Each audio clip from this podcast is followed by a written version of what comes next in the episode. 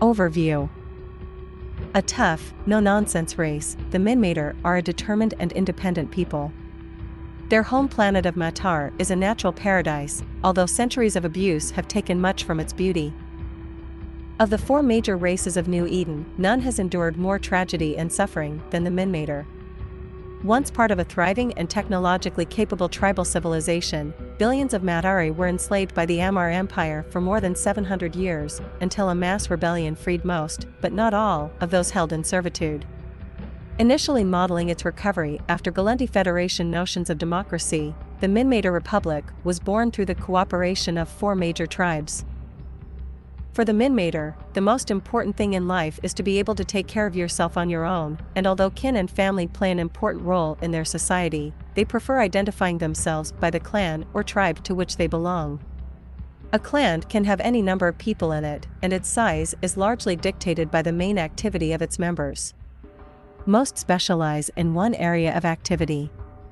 While those who live on a planet can focus on agricultural or industrial activity, others who travel around the world of Eve concentrate on trading, pirating, and such like.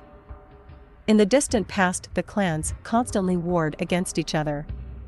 Since then, however, Minmatar have learned that cooperation is more important, and although the clans still try to maintain their regional and ideological identities, they act as a single unit towards other races.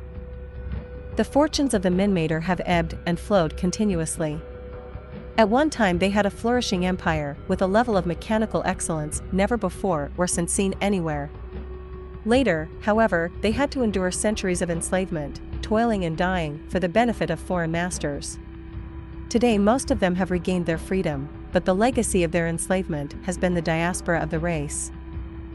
The Minmatar are the most numerous of all the races in New Eden, but their vast numbers are dispersed widely and divided into many factions. While the Minmatar Republic is the official state, only a quarter of all Minmatar currently alive are part of it. A very large proportion, almost a third, remains enslaved within the huge Amarr Empire, while a fifth resides within the Gallente Federation, creating a powerful political bloc that contributes in no small part to the constant state of tension between Gallente and Amarr. The remainder, who are not part of any formal organization, live as freemen throughout the world. Many are itinerant laborers, roaming from one system to another in search of work.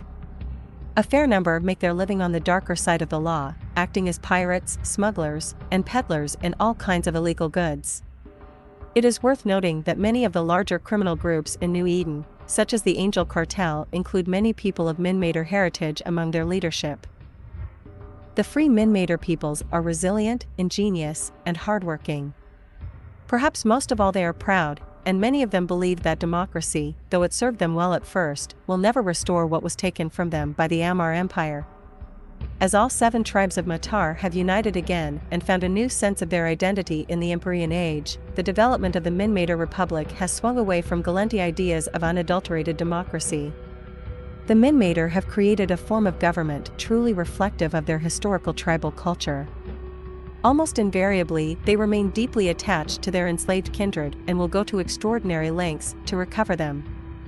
The Minmatar will forever resent the Amarr and yearn for the days before the Empire's accursed ships ever reached their home world.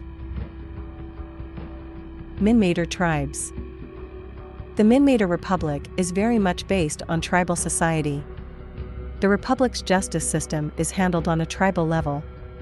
Tribes have their own courts and judgment halls. There are seven major tribes Sebiestor, Krusual, Brutor, Vherokior, Nefantar, Thukker, and Starkmanir.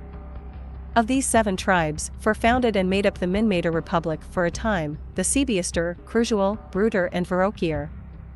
The other three suffered various fates of dispersal or absence over the centuries. The Starkmanir tribe was almost totally destroyed by the Amarrians after a crushed rebellion four centuries ago. Until recently, it was believed only a handful remained as slaves within the Amarr Empire. The Nefantars collaborated with the Amarrians during the occupation of Minmatar territory.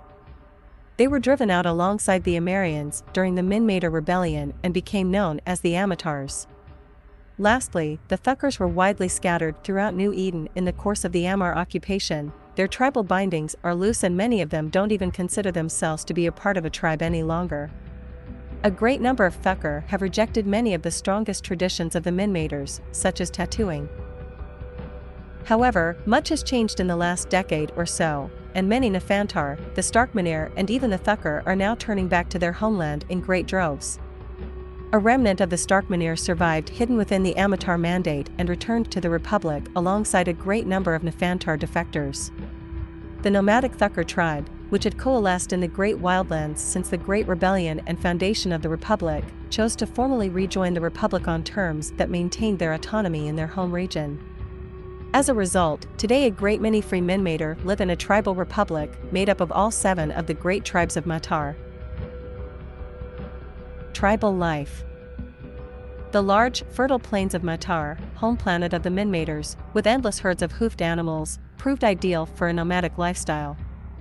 The fabulous conditions on Matar, coupled with more than enough space, meant there was less incentive to struggle to keep up the technology level after the closure of the Eve Gate. For ages, the Minmatars roamed this paradise, slowly divided by time and distance into numerous tribes.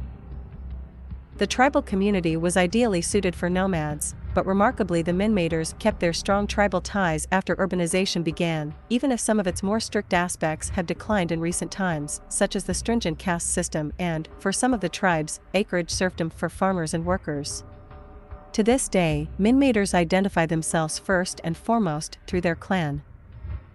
The Minmatar tribes evolved their own traditions over time, but limited communications between them ensured a few basic similarities in their social structure.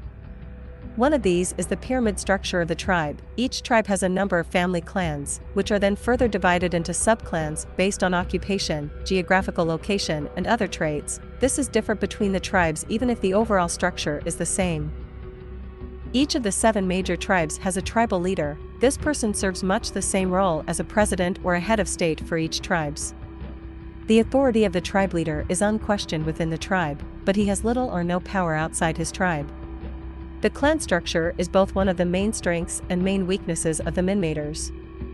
On the one hand the strong tribal bonds have kept the Minmatars pure in their cultural heritage, but on the other hand it makes them politically weak and vulnerable versus the other empires.